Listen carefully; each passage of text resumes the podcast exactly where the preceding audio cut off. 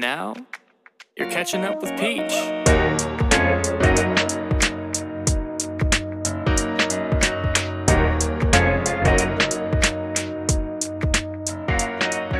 Hey, hey, you're back catching up with Peach. And no matter what time you're choosing to catch up, whether it's morning, afternoon, evening, middle of the night, I'm super glad you're here.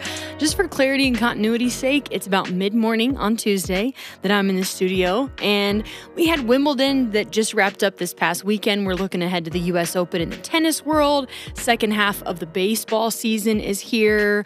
We got some question marks in the NFL. And oh, yeah. Last but certainly not least, the Women's World Cup starts this week. So the lineup, it remains unchanged football, basketball, baseball, hockey. And we finish with the Misfits.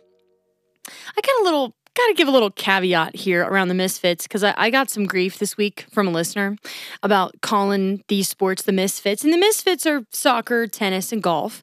And I don't call them that because I don't like them or love them. And it's it's not because I don't think you should care about them. I, I, I do that because they're seasons, the way they're structured, are so very different from the remaining four that get their own category, right? So we've got, you know, golf and tennis are like never ending seasons and they have some major tournaments. Then when the major tournaments are here, we cover them. But soccer, yes, they have the seasons, but we try and take a little bit of a bigger look at them. And yeah, we had the World Cup last year, we have the Women's World Cup this year. So right now, we got a little bit more emphasis on the misfits because of the season but again, they just don't fit into the boxes like the other ones do, all nice and tidy. But do not hear me say that I think they need to fit in boxes. Everybody's got their own place, and I love the place they have. And I digress on a tangent, so we're still gonna call them misfits, but that doesn't mean we don't have a whole lot of love for them. Okay, so with that being said, without further ado, here we go. First up in the football world, college football, the SEC is where it's at. If you're not super familiar with the football scene, uh, there's a three day slate for the SEC Media Day. And the only reason I tell you that is just so you know SEC football matters. Okay. In the NFL, I kind of teased we got some question marks. We've talked about franchise tags before. It's a little bit complicated, but I'll tell you three things kind of coming out of Monday's deadline. There was a deadline on Monday about certain players that needed to sign long-term deals. There, you know, there's all these deadlines. But I'll tell you, these names right now in the NFL world, if you pay attention to the NFL, if you love someone that pays attention to the NFL, Saquon Barkley with the New York Giants, Josh Jacobs with the Las Vegas Raiders, and Tony Pollard with the Dallas Cowboys. Three names Saquon Barkley, Josh Jacobs, Tony Pollard, they're the three that didn't sign long term deals. And so now there's a lot of question marks. What does their future hold? Are they going to sit out of camps? What does that look like? So, again, that may be for those of you who are, you know, really tuned in to what's going on in the NFL, but some names to keep in mind there. Okay, we move on to the basketball world. In the college world of basketball, there's the potential of the NCAA men's tournament expanding March Madness, which, if you have been around here, you know that's one of my favorite things ever. Uh, there's the potential that will expand, but no details are set in stone yet. But the women's side in college basketball, they're going to get a tournament similar to the men's NIT. So with college basketball, there's March Madness, you know, there's the 64 or 68 teams that come, you know, come all the way down, one shining moment, the whole deal. You were here in the spring. But with the there's a like a second tier for the men called the NIT, the National Invitational Tournament. There's going to be something very similar for that for the women that's being created. So that's the headline right now in the college basketball world. For the NBA men's professional side of things, Steph Curry who we know as a Golden State Warrior, won the American Century Championship, which was a celebrity golf tournament with an 18 foot eagle. And he also had a hole in one. So, I mean, that's that's like his backup sport. He doesn't he doesn't even get paid to oh, okay, that's fine. All right, in the WNBA, we had the All-Star game this past weekend and we had Team Stewart that won over Team Wilson, but really the headline coming out of the All-Star weekend, Sabrina Ionescu with the New York Liberty set a record for the three-point contest. She hit 20 in a row, but she had 37 out of 40 potential points. And that's a record for not just the WNBA, but the NBA as well. So we're putting her up there in the Steph Curry company as well. So that's that's a name I would keep in mind there for the women's NBA, Sabrina Ionescu with the New York Liberty. All right, the baseball world, we are coming into the second half. I have linked a couple articles if you're curious about some more things there. There's a trade deadline that's August 1st. So it's like, okay, who's going to buy, who's going to sell, to trade or not to trade? That's the question. Also, if you, again, if you are baseball savvy, you care a little bit more about it, I linked an article just kind of previewing this second half. Um, it seems like there's a lot in front of us, but it'll be October baseball season time of the year before we know it.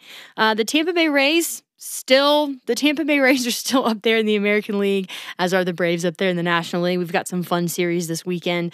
Um, but Shane McClanahan, who's an ace for the Rays, he's back, as well as Yandy Diaz, their third baseman. So, you know, they're missing a little bit of star power, and they were still hanging in there, and they've got it back. So we shall see. But uh, also, I think worth mentioning.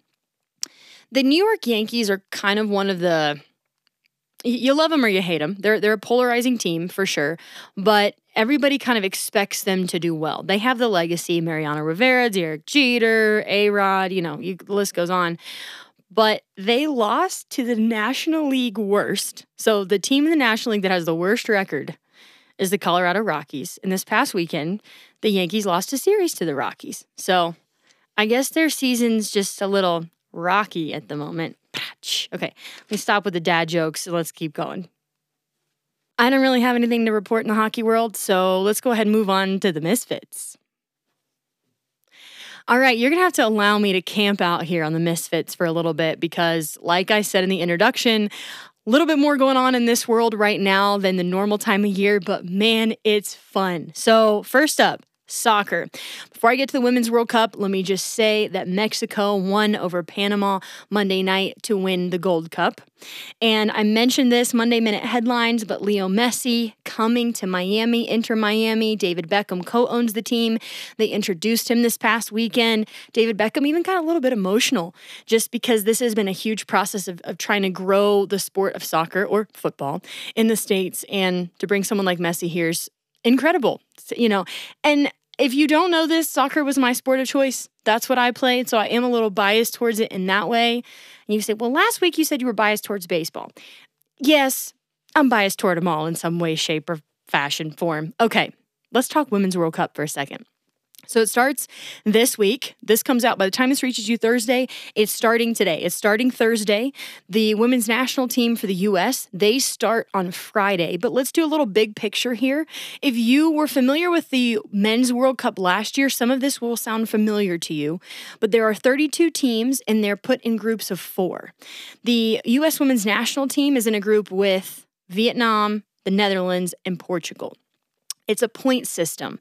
So you get three points for a win, one point for a tie or a draw, and zero points for a loss. So the top two teams, point wise, come out of the group. And then we, you know, funnel all the way in.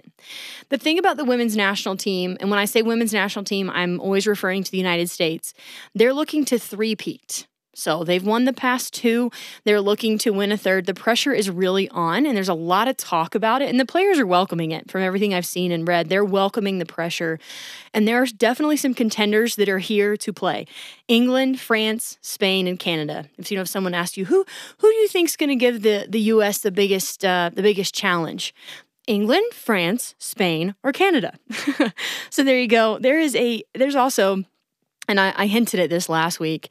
I have linked a couple articles as well about this. If you want to check out uh, just some fun facts about each players, kind of meet the women's national team, if you will, the 23 players that are on the roster.